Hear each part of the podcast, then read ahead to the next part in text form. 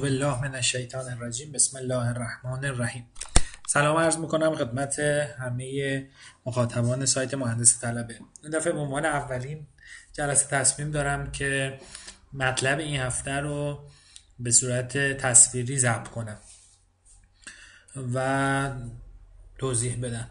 حالا اولین تجربه هم هست. نمی‌دونم چجوری در بیاد خوب در بیاد یا نه. امیدوارم که براتون مفید باشه.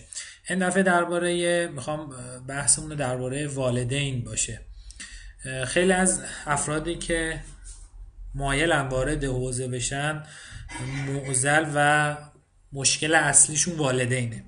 والدین براشون مخالفت های می‌کنن و در حقیقت مشکلاتی براشون ایجاد می‌کنن. می‌خوام این دفعه یکم توضیح بدم که چرا والدین معمولا میترسن از ورود فرزندانشون به حوزه.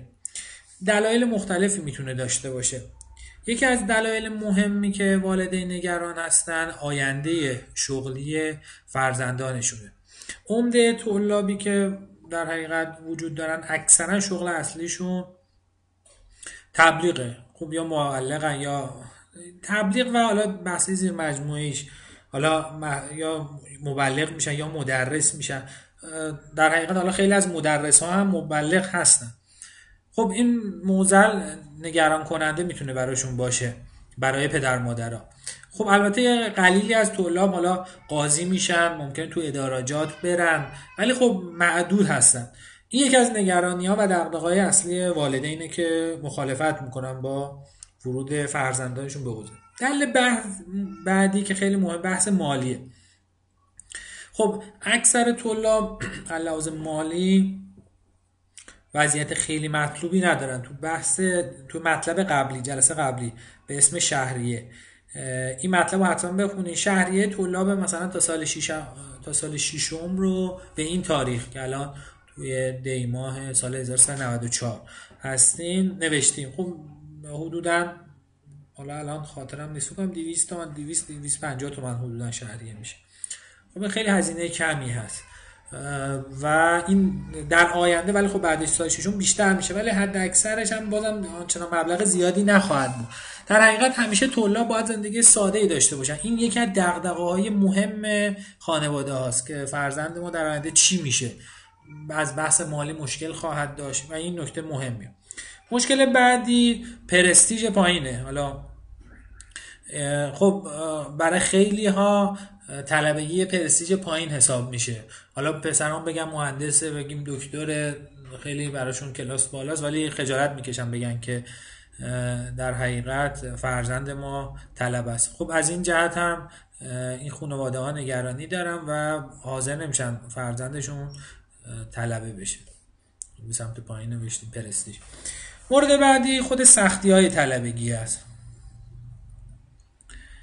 خب به جرأت میشه گفت یکی از سختترین شغل ها طلبگیه البته مشاغل دیگه هم وجود داره که سختی مثلا کسی که تو معدن کار می‌کنه. اون بحث سختی با این سختی نباید خلط بشه. اون سختی سختی یدی هست و شرایط زند... سخت زندگیه ولی این سختی سختی هست که در تمام زندگی آدم پرده میافکنه. اول از اون همون سختی ظاهری هم طلبگی داره. خب گفتیم بحث مالی به شدت در, در حقیقت از لحاظ مالی طلبا به شدت در تنگنا هستن.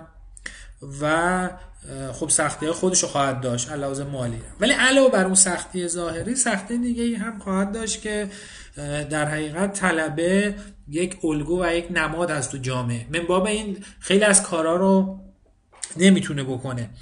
و زیر مجموعه خود این سختی پس حالا هم سختی مالی میشه که قبلا صحبتش کردیم سختی دیگه سختی محدودیت هایی که برای طلبه ایجاد میشه. خب مثلا یه طلبه نمی‌تونه برای مثال فرض کن بیرون بره. حالا مثال ساده بستنی بخوره. شاید خیلی جلب توجه خیلی از کارهایی که مردم عادی می‌تونه انجام بدن طلبه نمی‌تونه بکنه. تو هر جام طلبه بخواد بره دست نشونه و جامعه انتظار داره. این یه محدودیت های ایجاد می‌کنه که خودش باعث سخته میشه. خود تبلیغایی که طلبه ها میرن تو روستاهای دور افتاده شهرهای دور افتاده خودش این واقعا سختی خاص خودشو داره. کلا رفتار جامعه با طلبه کلا متفاوته و همین باعث سختیایی میشه که خب خانواده خیلی نگرانن. باعث این تل... سختیایی که برای فرزندشون ایجاد میشه. نکته بعدی انتظار بالای جامعه است. انتظار بالای جامعه. جامعه به ناخواسته از طلاب معمولا انتظارات زیادی دارن. که به نظر من خیلی از این انتظارات نابجاست. بعضیاش هم بجاست. ولی در حقیقت انتظارات ما تو مباحث قبلی سایت مهندس طلبه صحبت کردیم که بعضی از انتظارات بیجاست و همین در حقیقت باعث نگرانی خیلی از خانواده ها میشه به خاطر آینده فرزندشون. بحث بعدی که حالا مبحث ادامه مطلب والدین. مشکل بعدی بحث سختی ازدواجه خب خیلی از دختر خانم حاضر نیستن با طلاب ازدواج کنن. شاید بگم اکثریت طلاب دختر خانم خب این مشکل هست برای مخصوصا مادرهای طلاب. دختر از کجا پیدا کنم برای فرزندشون؟ چه دختری هست؟ یعنی عملا از در حقیقت فرض کنیم این جامعه آماری کل دختر های جامعه باشه. اکثرا در حقیقت از جامعه آماری ما بیرون هستن. یه عده قلیلی میمونن. حالا این محدوده رو بگین دختر خانمایی که حاضرن با یه طلبه ازدواج کنن. خب از این محدوده همه به درد اون فرد طلبه نمی‌خورن و مادر طلبه عمدتا باید مثلا اینقدر در حقیقت گزینه داره برای انتخاب. خب گزینه های خیلی کمتری هست. در صورتی که اگر فرزندشون طلبه نبود گزینه های خیلی بیشتر داشتن. این هم نگرانی هست برای بیشتر مادرهای طلاب. و گزینه بعدی در حقیقت که باعث میشه مادرها و پدرها اجازه ورود طلاب رو ندم عدم آشناییت اونا با حوزه و طلاب. میگم عدم آشناییت. خب خیلی از خانواده ها تا حالا تو خانوادهشون طلبه نداشتن با طلاب خیلی معنوس نیستن و یک در حقیقت تفکرات دور از ذهن از طلاب دارن. یک چیز نجومی فکر می‌کنم. و همین عدم اونس با طلبه با طلاب باعث میشه که اینها نگران داشته باشن. و یک مشکل دیگه بعضی هستن که اصلا خصومت دارن با روحانیت. اصلا شاید مادر پدر مذهبی نیستن. اصلا طلبه ها رو دشمنی دارن. به هر علتی که قطعا عمده علت ها نابجاست. حالا ممکنه برای مثال کسی که مذهبی نیست که دیگه طبیعیه واضحه ولی خب ممکنه خانواده تو عمرشون دو تا دونه طلبه بعد دیدن دیگه گفتن همه طلبه بدن. این دلیل هایی که در حقیقت نه از لحاظ شرعی هیچ کدوم حجت داره و نه عرفی. حالا با دو نفر آدم بعد دیدن که انسان نمی‌تونه کل یک جامعه آماری مثلا طلاب زیر سوال ببره. مثلا اون دو تا دکتر مشکل دار داریم دیگه دکتر نمیریم. همین چند وقت پیش حالا دیگه تو اخبار خیلی سر صدا کرد. دیگه یک پزشکی بود که های دختر چند ساله رو به خاطر پول نداشتن مادرش دوره کشید.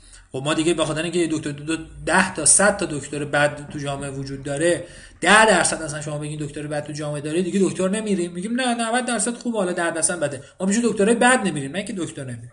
حالا در حقیقت اینا دلایلی که خب خانواده ها باعث میشه که اجازه ندن در حقیقت فرزندشون وارد حوزه بشه.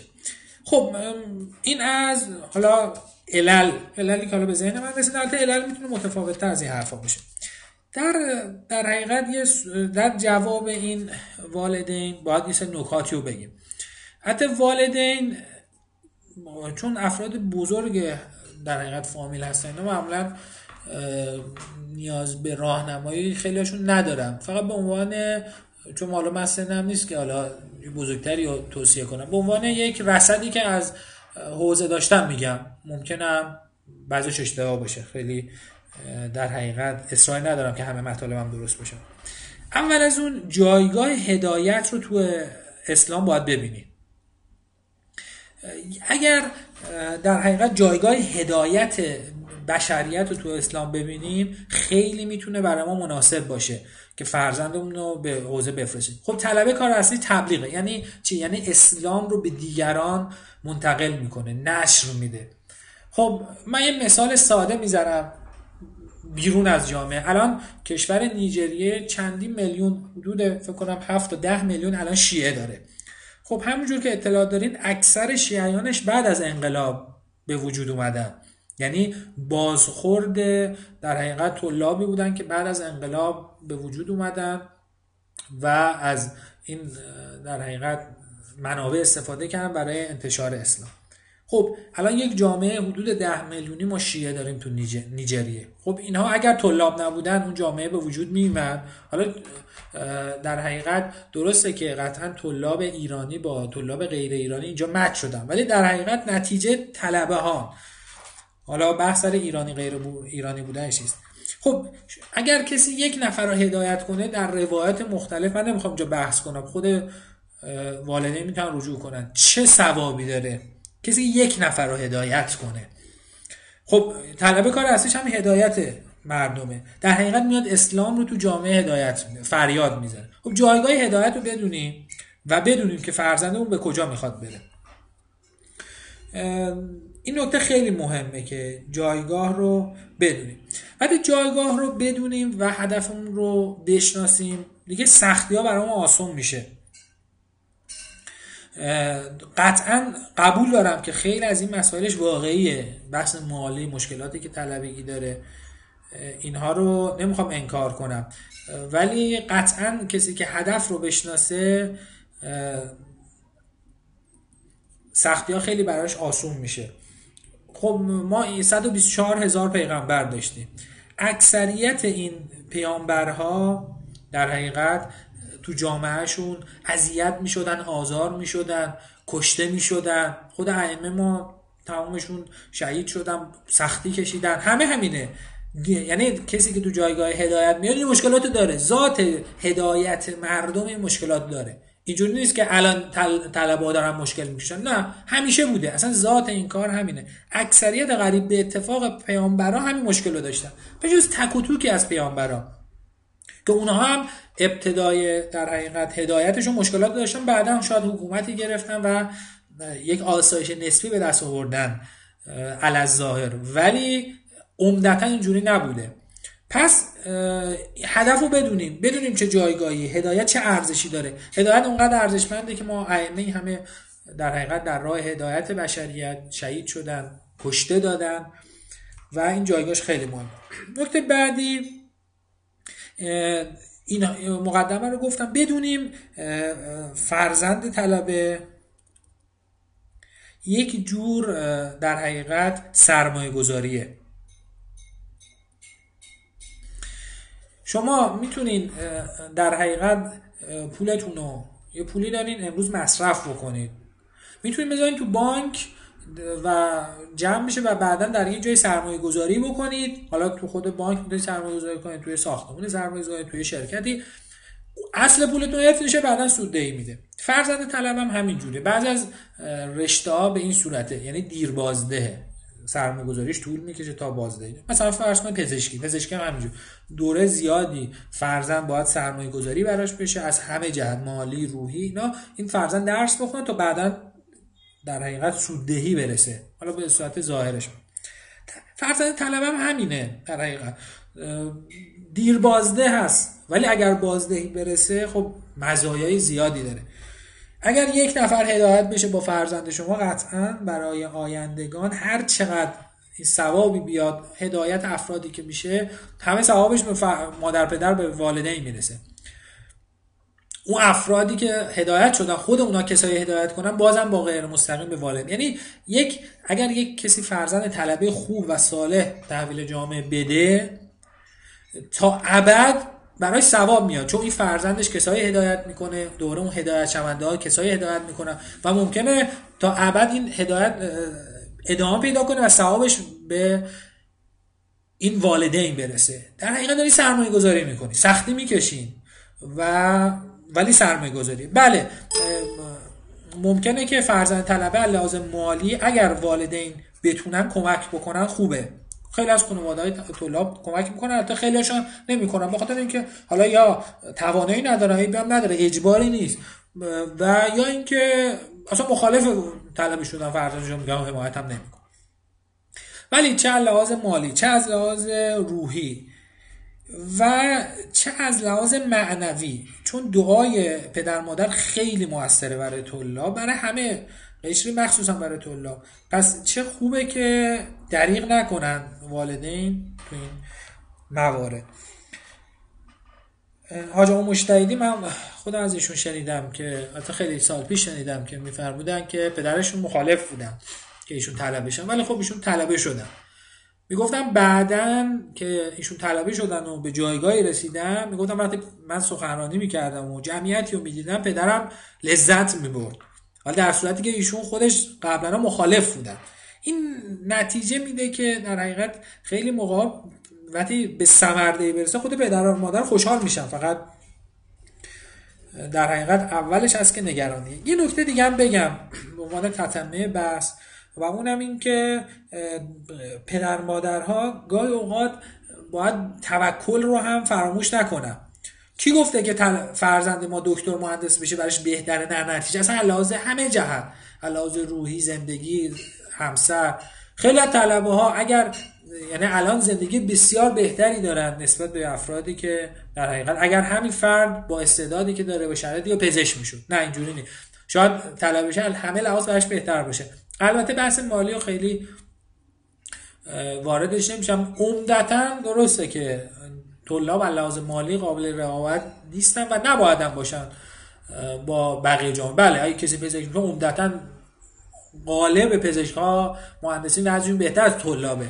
ولی فقط زندگی که بحث مالی نیست. فقط این نکته رو بدونیم که فرزند طلبه یه جور سرمایه گذاریه این نکته خیلی نکته مهم و کلیدیه. با این دید باید نگاه کرد. و تو سرمایه گذاری هم آدم ابتدای سرمایه گذاری تا اون محصول به نتیجه برسه طول می‌کشه. کارخونه که سرمایه گذاری می‌کنه طول می‌کشه تا این بازدهی پیدا بکنه. ولی بدون سرمایه گذاریه برای آخرت برای آیندگان.